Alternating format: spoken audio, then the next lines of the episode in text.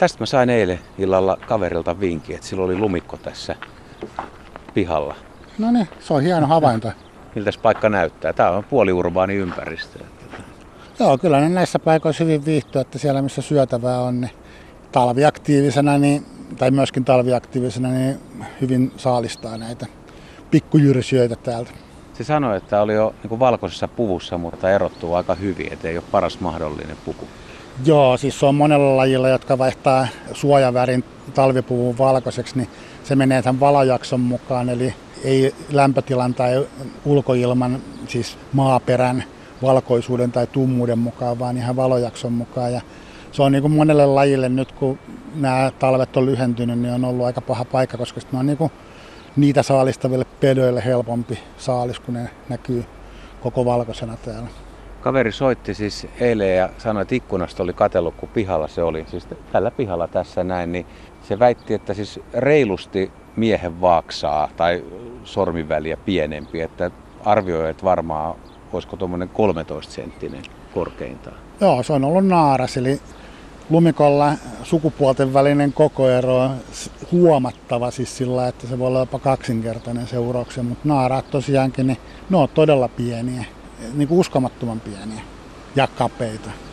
Se sanoi, että se oli mennyt johonkin koloon, siis hyvin pieneen koloon, että se oli näyttänyt vähän siltä kuin tuommoinen, ei nyt ihan nakki olisi sujahtanut, mutta vähän suure, suurempi. Joo, siis se on oikeastaan sopeuma siihen saaliseläimeen, eli kun ne saalistaa näitä tota, pikkujyrsijöitä tuot koloista, niin niiden pitää mahtua niihin samoihin koloihin. Että, että sitten jos on oikea, oikea kapea aukko, niin sit se ei enää mahu sieltä, eli riittää, riittää, että sen pää mahtuu jostain, niin se hyvin sujahtaa siellä. Ja se myöskin pystyy hyvin kulkemaan siellä kolomaailmassa.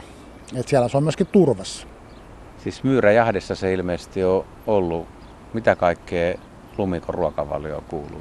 No lumikon ruokavalioon kuuluu pikkujyrsiä, syö siis ihan laidasta laitaan pääasiallisesti se pääsaalis on, on tuota peltomyyrä ja sitten nämä muut peltomyyrän sukuiset myyrät, mutta sitten kyllä se saalistaa myöskin sit metsämyyrän sukua, hiiriäkin, jos niitä sattuu paikalle ja, ja näin, mutta siis se peltomyyrä on se pääsaalis. Jossain kirjas luki, että myös saattaa syödä viljaa, marjoja ja oliko siinä etanoita? Pitääkö se paikkaansa? Pitää ja sammakoita ja kaikkea muutakin. Eli kyllä ne niin on kaikki ruokaisia. Että niin kuin hämmästyttävästi on myöskin vastoin monien ajatusta, että myöskin nämä näätäeläimet syö kasvisravintoa ainakin silloin tällöin. Ja tota, jotkut näätäeläimet saattaa syödä enemmänkin ja marjoja syövät myöskin. Tästä meillä on nyt aika muinen projekti, jos me yritetään lumikko löytää, että se on vähän sattuman varasta, ellei jotkut tintit varottelisi, jos se olisi maassa. Mutta sä teit aikoinaan lumikkotutkimuksia. Joo, lumikko mi- ja kärppä. Niin. Mitä, mitä, te, mitä se käytännössä oli? No me tutkittiin, tutkittiin sekä lumikkoa itse, sen biologiaa ja sen, sen tota käyttäytymistä, mutta sitten myöskin niin kuin sen vaikutusta myyräkantoihin, eli miten se vaikuttaa vaikuttaa myyräkantaan, jos niitä lisätään tai, tai tota, ja ajateltiin niin kuin itse asiassa vähän niin kuin sitä, että pystyisikö lumikko biologisena torjunnalla säätelemään myyräkantaa niin kuin lisättynä sinne alueelle. Eli pyydystittekö te lumikkoja jostain ja siirsitte niitä, tai onko ne koeoloissa, että siellä oli kumpia? No oli sekä koeoloissa että myöskin se, että me tarhattiin niitä useita satoja niiden jälkeläisiä sitten vapautettiin rajatuille alueille ihan tota, moniin paikkoihin Suomessa ja haluttiin sitten katsoa, että miten se, miten se sitten vaikuttaa siihen myyräkantaan paikallisesti. Minkälainen veijari lumikko on kädessä? Aa, aika villi kyllä, että ei sitä mielellään, eh, niitähän ei saa koskeakaan ilman lupaa, siis ihan Suomen lainkaan mukaan, mutta siis niin ei sitä kyllä kannatakaan, koska kyllä siinä sormet on verillä aika nopeasti. Äänteleekö ne? Ääntelee. Ääntelee silloin, kun ne on niin vaaratilanteessa, mutta myöskin poikasta ja emojen välinen ääntely on semmoista hyvin ominaista, että joskus kuuluu semmoista kujerrusta maasta, niin, niin tietää, että lumikko emo on tullut poikastelua. Ja se luultavasti kertoo siitä, että se emo kertoo niille poikasille, että minä olen tulossa täältä, ei ole vaaraa. Oliko niissä lumikkoyksilöissä, huomasiko niissä jonkunnäköisiä eroja, persoonallisia eroja?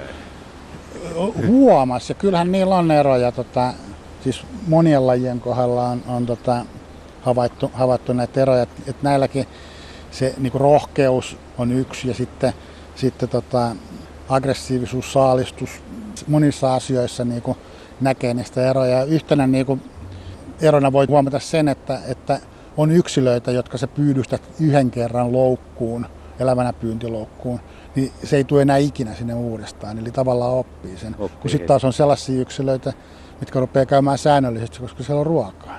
Eli aika, siinä on niistä, aika hauskoja. Niin. Miten te saitte sitten selville, että jos lumikoita on paljon, niin miten ne myyrät sitten käyttäytyy?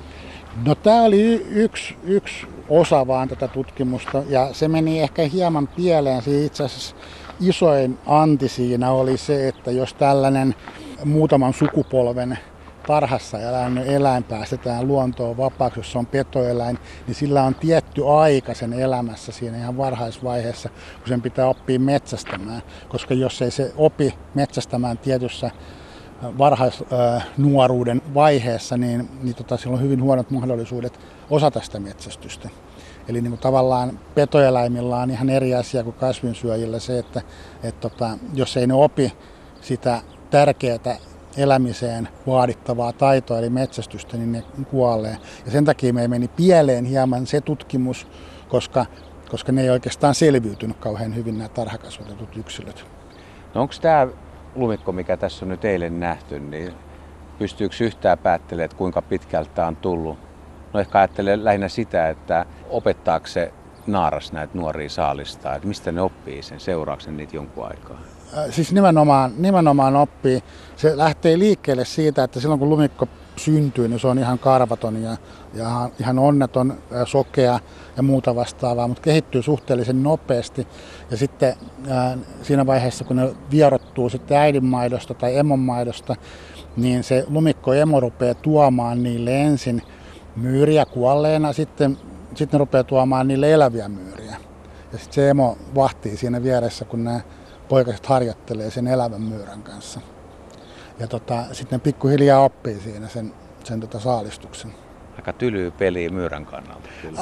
On, mutta itse asiassa monet petoeläimet tekee sillä lailla, että, että tota, saattaa emot esimerkiksi pikkasen narskauttaa saaliseläimestä kyljestä, että se ei liiku enää niin hyvin ja poikaset pääsee sitten harjoittelemaan.